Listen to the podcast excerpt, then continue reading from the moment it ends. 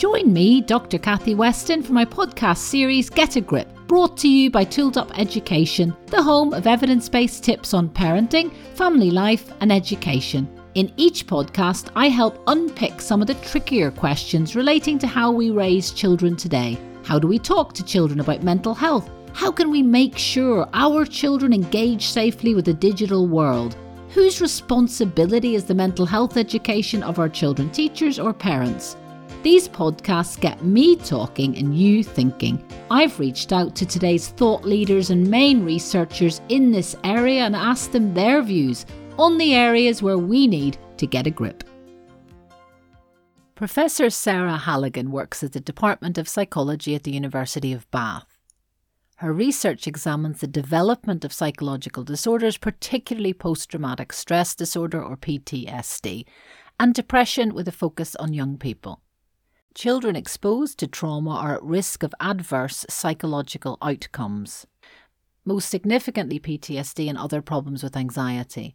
The social context, and particularly how parents respond, is likely to be of importance to psychological adjustment, as parents and families are often the main source of support for children following a traumatic experience. And a warm welcome to Professor Sarah Halligan. How are you, Sarah? I'm good, thank you. Thanks for inviting me. And thank you uh, for joining us in this podcast episode, which looks at the issue of post traumatic stress disorder in children and how best to both spot symptoms and support these children and young people moving forward. There was a lovely um, phrase that I came across when I was researching this topic, and it was being trauma informed and trauma aware was everyone's business. And that phrase really stuck with me that this is something, if you're a teacher listening or a parent or someone working with young people and children, we should really all be aware of this particular topic of post traumatic stress disorder. And Sarah, tell us a little bit about your work in this area, your sort of specialty. So, my specialty is in children's trauma and the development of post traumatic stress disorder. And I look at that in various different ways, and that includes thinking about the individual risk factors for children developing PTSD, but also about what parents and others might think about doing to support children who've um, experienced trauma and how children might benefit from that support. And one of the lovely things that we'll come on to is that the way in which parents react to what's going on for their child and the way in which they intervene can really have great benefits for the child. And we're going to focus on that a little bit later on. Yes, I, I think that's true. And that's something we're really interested in, particularly because there's just general evidence that social support is really important in the context of trauma and PTSD. And for children, it's very clear that from their perspective, usually their main source of social support is their, their parents or their carer. Now, going back to the sort of the, the concept of post traumatic stress disorder and definitions around it, for most people, they associate post traumatic stress disorder with, say, the Vietnam War or, you know, World War One shell shock victims. I think that's certainly a very pervasive image in people's minds. But then, quite recently, with the Manchester bombings, I think it came back into public discussion. And very recently, in fact, a young person said to me when I mentioned we were doing this show, and she said, Oh, Ariana Grande says she's got PTSD so has become much more of a talking point as a result of those events. Would that be accurate? Absolutely. So, historically, the diagnosis of PTSD or the recognition of that as being a, a psychological disorder really arose from the combat veterans' experiences. But it certainly applies to a much wider set of individuals than combat veterans, and even um, some quite common everyday events, such as being involved in a, a, car accident, can be associated with the development of PTSD. And that's true in adults, and it's just as true in children. And also within the literature, I was surprised to read about, you know, you can be subject to post traumatic stress disorder symptoms even following a traumatic birth. So there are lots of a range of experiences, but it's the, the reaction to actually um, incur a diagnosis of post traumatic stress disorder it's not just normal stress, is it? What are the symptoms that accompany post traumatic stress disorder? Yes. Um, so, just to say, I think PTSD can develop following both really out of the ordinary events, but yes, also following events that on the face of it might seem more common.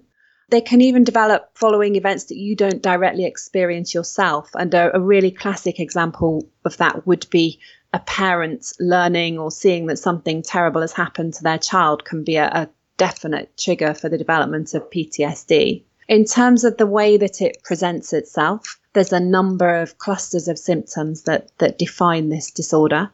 And I think most quintessentially people would recognize the intrusive symptoms of PTSD. So people will have very strong bad memories, nightmares, feel strong distress when reminded of the trauma. And some, but not all individuals will have overt flashbacks where they lose any sense of time and place and really relive the trauma, which you can imagine is extraordinarily distressing. Are those symptoms, Sarah, uh, parallel in both children and adults, or do they differ? It's hard to directly compare. What we do see is that children might manifest those symptoms differently. So, in children, for example, you might see signs of those intrusive symptoms because they're reenacting traumatic events in their play. But as, as far as we can tell, children experience similar kinds of problems to adults. What are the most prevalent um, sort of stressors for children who experience post traumatic stress disorder? What are the most, or is there a pattern in terms of prevalence uh, uh, what the original stressor event was? Yeah, so um, events do differ in terms of the likelihood that they're going to be associated with the development of psychological problems.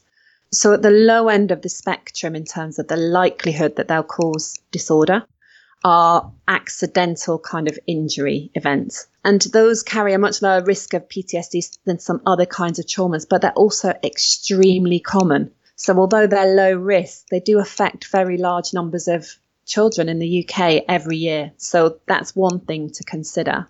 And what does that mean, accidental injury? Sorry, like, does it mean having a falling off your bicycle and, and severing your leg? Absolutely. Any of those events where it's it's not somebody else that's tried to harm you or do something to you. So car accidents for kids, bike accidents, even some very serious sporting injuries can be triggers for the development of PTSD, things like burns and falls although you know some many children will be absolutely fine following a serious accident a proportion of them will go on to develop post-traumatic stress disorder and in other countries common types of events for example might be disasters such as the the recent hurricane that has obviously devastated the Bahamas. In some contexts, that will be a, a common event that doesn't carry particularly high risk of PTSD, but affects many, many people. So is, is actually really problematic at a population level. And for parents listening or, or, teachers who know that a pupil, for example, has, I mean, my own son witnessed quite a traumatic um, injury to someone else quite recently.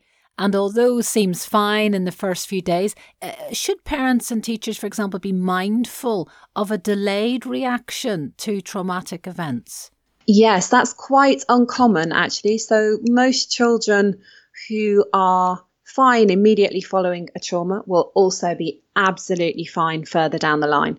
A very small minority will show a delayed reaction where they might seem fine to start with, and then sometimes due to a trigger, or sometimes we don't understand why, they will worsen over time and develop PTSD maybe six or you know even 12 months later. But by far the more common pattern is for children to be struggling right from the start, actually. And many of those who are struggling right from the start will actually get better and won't need any help.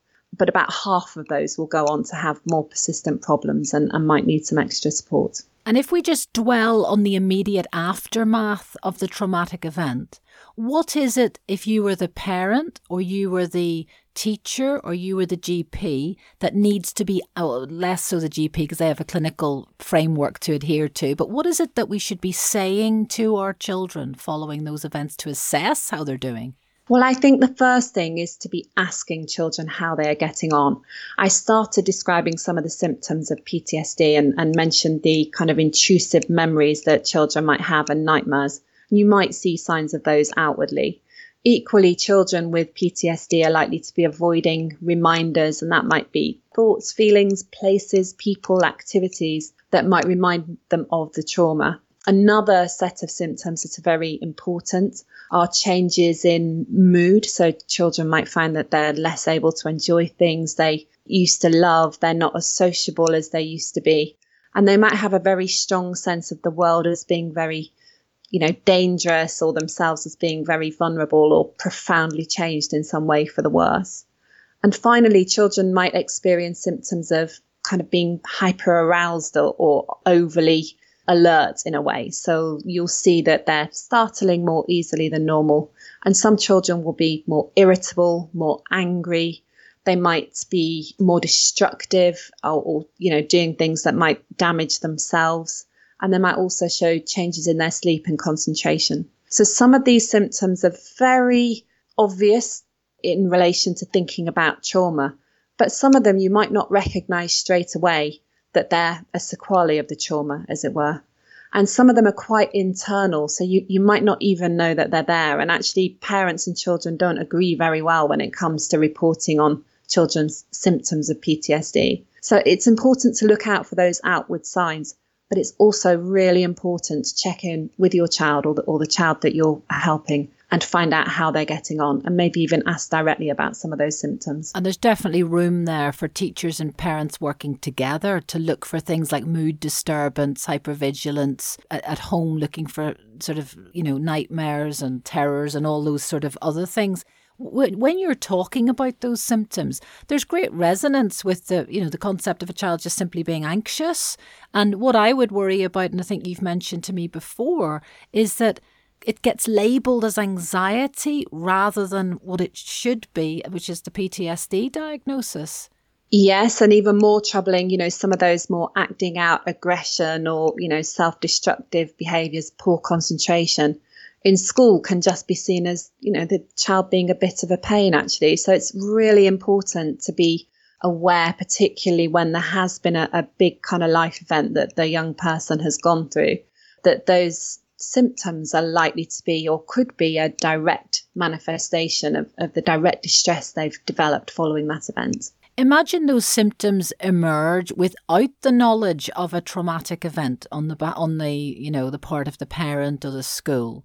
Is it worth exploring that potentially, for example, a child might be being sexually abused, or is there when do you sort of start trying to unpick that? Yes, that's a really tricky one, isn't it? And I'm not sure I know precisely the answer to that. But I, I would say in general that I think sometimes adults around children can be hesitant or afraid to ask about, you know, possible bad experiences. And obviously, it's always really important to be cautious about planting ideas in children's minds about, you know, what may or may not be causing their difficulties. But I think being available and an open listener. And as a teacher, you know, if you see that a child has suddenly undergone some changes and seems to be struggling, you know, do do ask the question: Is there anything going on that I might need to know about? And yeah, you may need to ask the child about that, and not just the parents. And I think culturally, most people are aware that that sort of, you know, signs of a child being withdrawn or particularly just changing overnight type thing is something that needs further exploration. Yes, I would hope so. And I think increasingly society is becoming, you know, more and more sensitive and, and aware of that. But you'd be amazed actually how frightening adults still feel it can be to ask children about very bad experiences. So yeah, I think we're still working to a place where that feels okay and, and adults feel confident that that's an okay thing to do. In terms of who's going to, you've made a lovely point there about that children, most children will recover. I think that's what you suggested, and that the prognosis is good with, with the kind of the required support systems in place. But certainly a question that was raised by Ariana Grande in popular culture was the effect of post traumatic stress disorder on her brain. And she actually, I think, shared on Instagram some scan of her brain um, as a result of developing post traumatic stress disorder, which is, you know, problematic in itself and probably not very secure in its research background. But what about the impact of post traumatic stress disorder on the brain? Is it a permanent scar, if you like?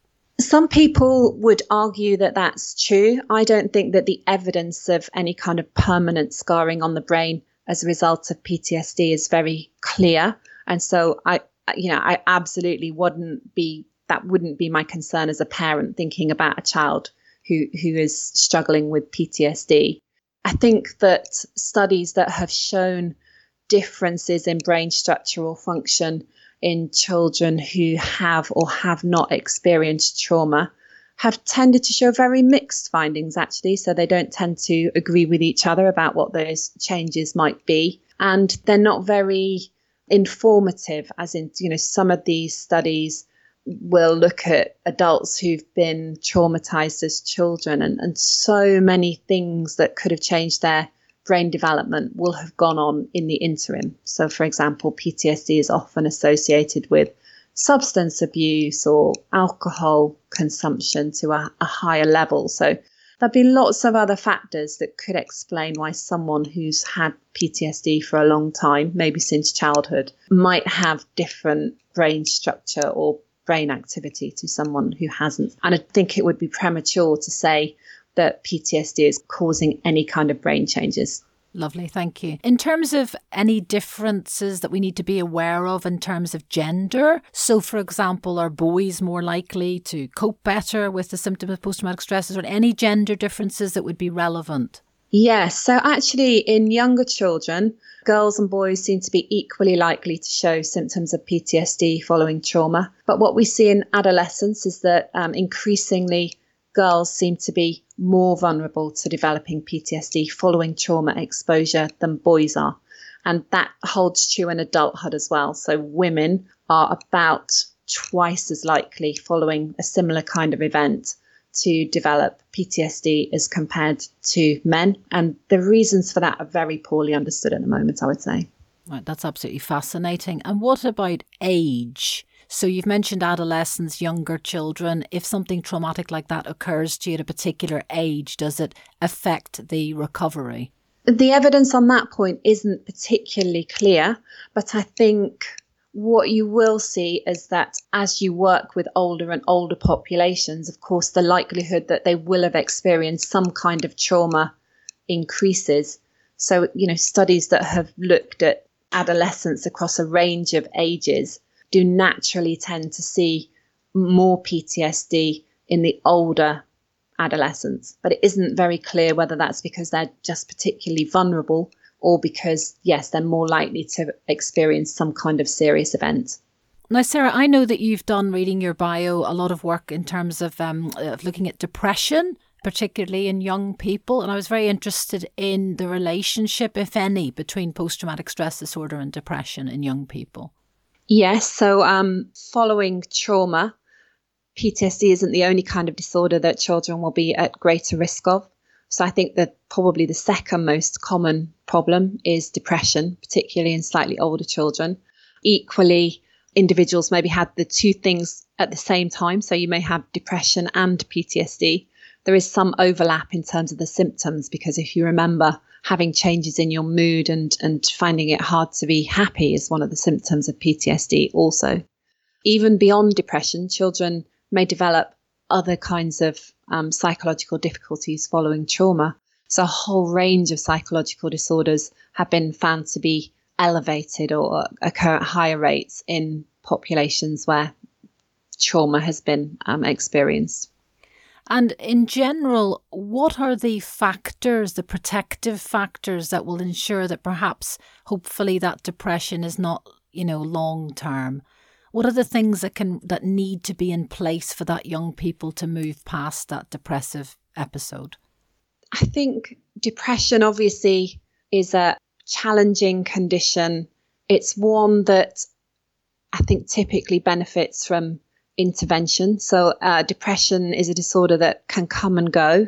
You know, you may see a child struggling at one time and they, they may naturally recover over time, but they then may still be vulnerable to experiencing a new episode of depression. So, I, I think the best I can say about helping a child who's suffering from depression following trauma exposure is that that they would benefit from psychological intervention, particularly cognitive behavioral therapy.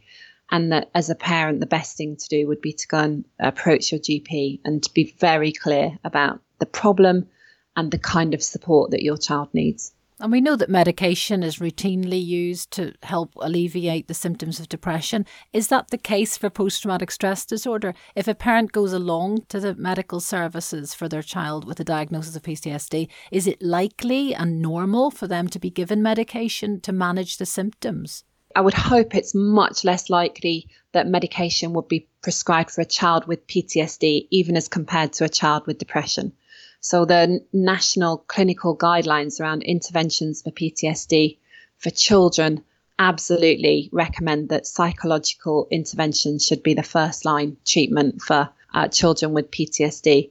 And as far as I'm aware, the recommended psychological interventions are the only ones that we have an evidence base for to show that they will benefit children with PTSD. And presumably, local GPs will all be aware of that fact and also where to refer on to. Is that the case?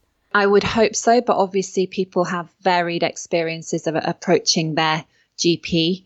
Uh, what I would say is, as a parent, it's really good if when you go to your GP, you have clarity around what the problems are that your child is experiencing, what has caused them, and what kind of treatment that you believe your child needs. And I know that normally the expectation is that your doctor will tell you, you know, what the problem is and, and, what you need. But I think in, in the mental health field, it can often help to be really, really clear about what the problem is and to have done some research to know what ideally you want the outcome to be in terms of intervention. And to be as informed as possible and to use your own intuition and, and to be able to confidently put forward that information to the GP. I would say so. I mean, particularly because at the moment, uh, child services are so stretched in mental health terms that it's important to really push as a parent for what you need and when you need it in the clearest possible terms. And I know that you've created an amazing resource for parents, which we're going to talk about in a few moments. I want to go back to something that just fascinates me and puzzles me, which is this kind of relationship between parental mental health and children's mental health, and how it's possible for a parent to develop um, symptoms of post traumatic stress disorder from something that has happened to someone else, to their own child. Can you talk about how that works and why it occurs? Yes, so I, I, think I completely understand this actually because I've talked to many parents who've had their child experience a trauma.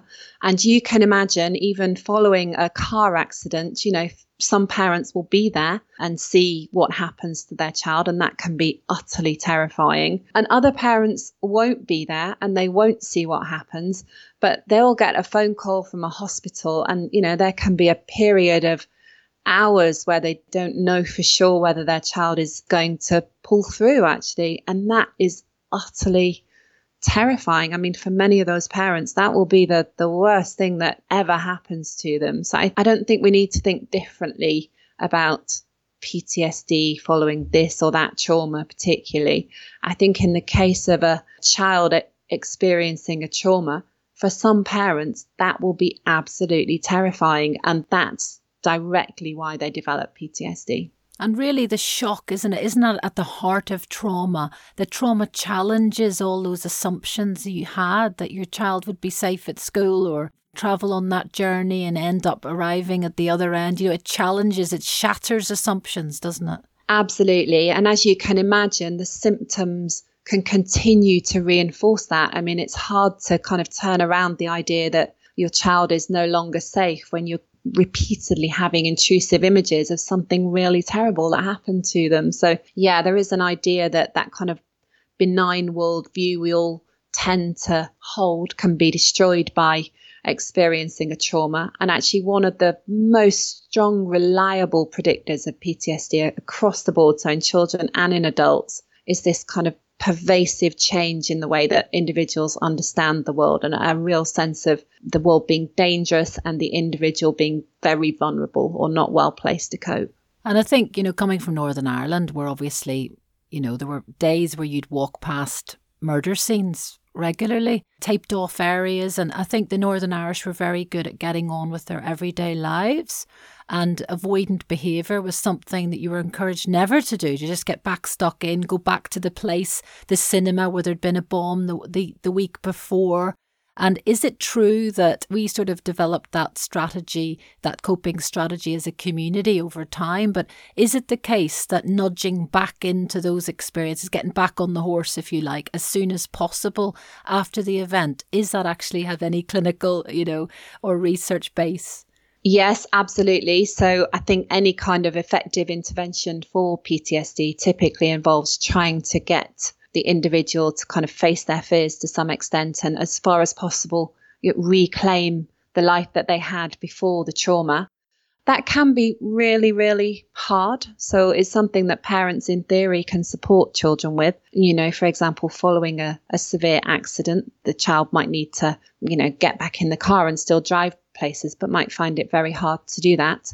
Parents may be able to help by taking that really step by step. So, a very first step might be, for example, the child sitting in the car for a few minutes but not attempting to drive anywhere. And the next step might mean just putting the seatbelt on in the car and thinking about making a very short journey. So, parents may be able to help children to build back towards getting their lives to normal. And that's really what children want as well. But it, it may be really hard for them to do that. And I think while parents can help with that, if children are really struggling to approach reminders of a trauma or, or get back on with their lives, that's a real warning sign that they, they might need some help if it continues for a long time. And, and I would encourage parents, you know, to think about getting professional help because ultimately it, it's a, a, psychologist who's likely to be able to support you with that. And as difficult as, as, as painful as it must be for a parent, we I think we know that talking works, getting that child to talk it out, to get a sense, a different perspective perhaps on what happened to them. But it's very scary for a parent to open that particular conversational door, isn't it? Yeah, and parents, I mean, we talk to a lot of parents about this also. And some parents feel it's really, really important to talk to their child about what's happened. And others feel quite afraid of it, that they might somehow make their child so distressed they will will break them in some way. We think that there's no evidence that talking about trauma could harm your child. And we actually think it's a, a really important thing to do if your child is receptive to that. And I think some parents will make the mistake of waiting for their child to come to them to talk about what happened. I would say don't do that. Make sure that your child knows it's okay to talk about what happened. You may need to initiate some conversations yourself. Equally, some children really, really won't want to talk to you, and, and that might be absolutely fine. Still, just make sure they know that, that it's okay to do that if they want to. So give them the opportunities, don't force them, um, but make sure they know that the door is open. So the lovely words there that people can actually remember will be don't be passive, be proactive in making sure they can and know they can talk about it with you, but equally be very sensitive to how they're responding to those suggestions to talk. I would say so, yes. So d- don't be afraid to open that door, but you know, don't push your child too hard. Some children will tell us they just really don't want to talk about what happened obviously that can sometimes be a sign that things aren't going well. So try and find other ways to find out more about how your child is coping.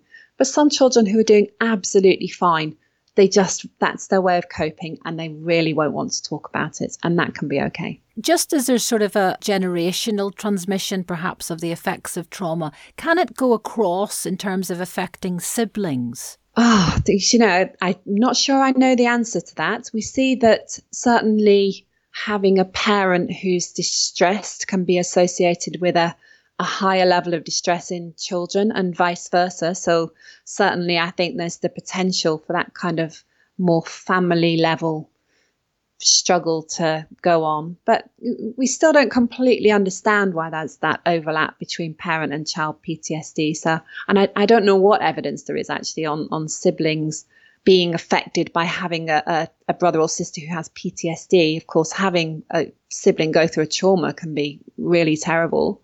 So I, would be hesitant to give you a, a, firm answer on that one. Lovely, thank you. Now, I want to move on to this exciting new website, which really prompted our conversation because I heard about it from another researcher. And she, you know, my job is to signpost both, you know, educators and GPs and anyone working with children towards the best stuff.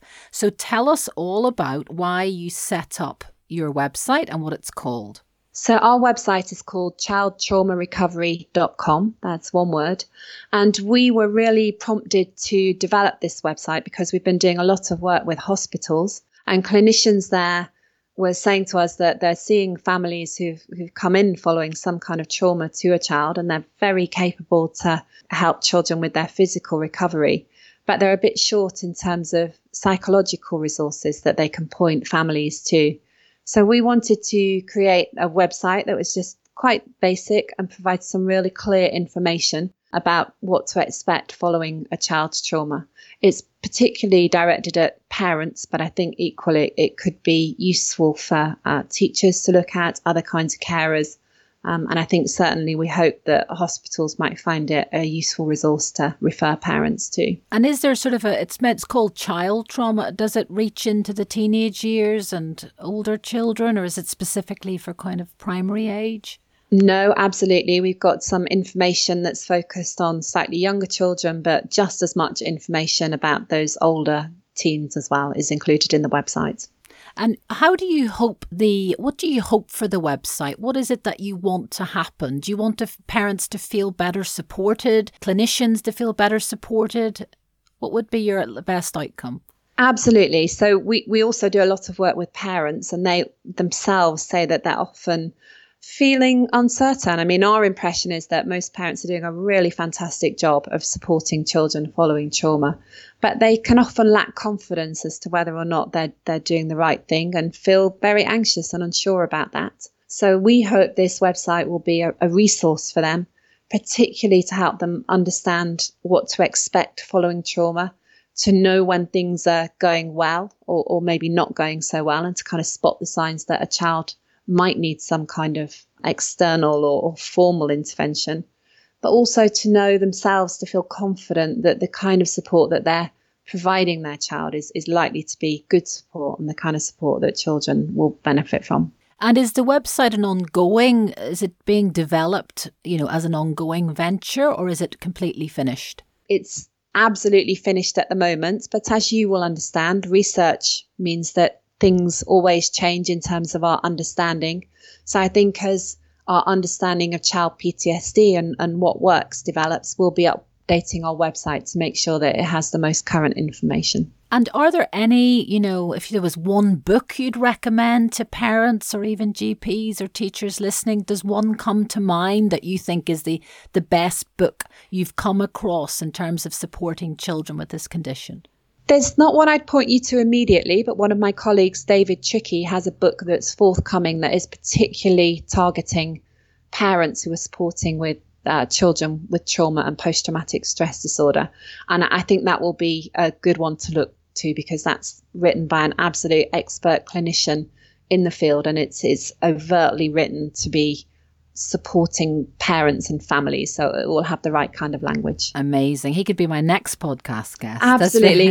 he will be fantastic for you. Thank you. And I just, I always ask this, this podcast series is called Get a Grip. You know, what is it that perhaps keeps you awake at night in terms of what you see and hear and read in your own research? And what do you wish the government or, uh, you know, could get a grip on in this particular area, if anything? Yeah, I mean, what's absolutely clear from many, many, many studies is that children who are exposed to trauma can need extra psychological support. And we know a lot about the kinds of psychological interventions that can help trauma exposed children and they can really benefit them. At the moment, though, not enough children are getting access to those kinds of interventions that we need and we know are effective. And some children are being given interventions that we have no evidence at all will work for them. And for me, that's an absolute shambles, really, because you, you know we wouldn't accept that kind of approach in the physical health field for a minute. So I think the government needs to really work to make sure that interventions we know work are being offered in the first instance and to the widest possible population and that's not happening now. And i think that's i think that's something that really needs to be addressed urgently because we know that these children who experience trauma you know they can be some of the most vulnerable groups in society. And i have to ask what are the th- the interventions that you would worry about are not wholly evidence based Well, I think often children who experience trauma, for example, might be offered some kind of a, a counseling experience. They might be offered play therapy. There's at the moment, I mean, I, I, they're not necessarily bad interventions, but there's not a good evidence base that they'll provide benefits to a child who's experienced significant trauma.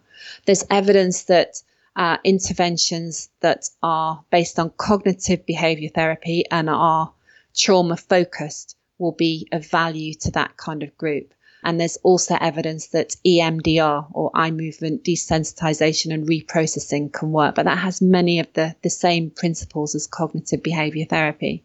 My worry is that if a child gets an intervention that we don't know works, they think they've had treatment for their disorder and that that treatment has failed and they may not then go on to get another kind of intervention because you know they'll they'll feel like there's no chance and that's a, a real problem so i think even if we think we're not doing any harm with these interventions actually we could be doing harm in terms of changing people's perceptions and hopes about their likelihood of recovery it's such a great point. So, on that last point, it's about being discerning about the quality of the treatment that we're putting in front of our children.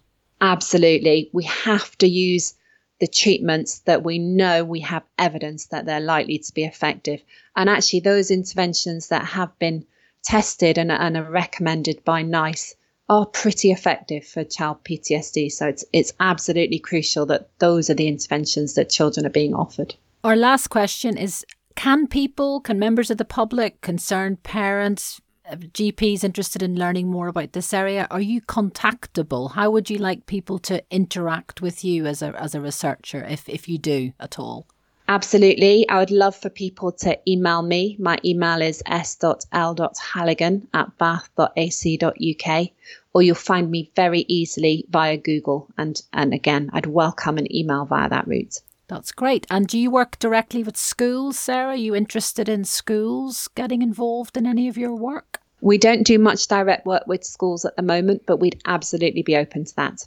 Okay, that's a great note to leave it on. And you know, what an amazing, informative chat. Thank you so much for joining us. And hopefully, it won't be the last time that you're on the Get a Grip podcast. Thanks so much, Sarah. Thank you. This Get a Grip podcast is brought to you by Tooled Up Education, the home of evidence based tips on parenting, family life, and education. www.tooledupeducation.com. Parents and teachers in Tooled Up schools can also access notes accompanying each podcast available to read and download from the Tooled Up site.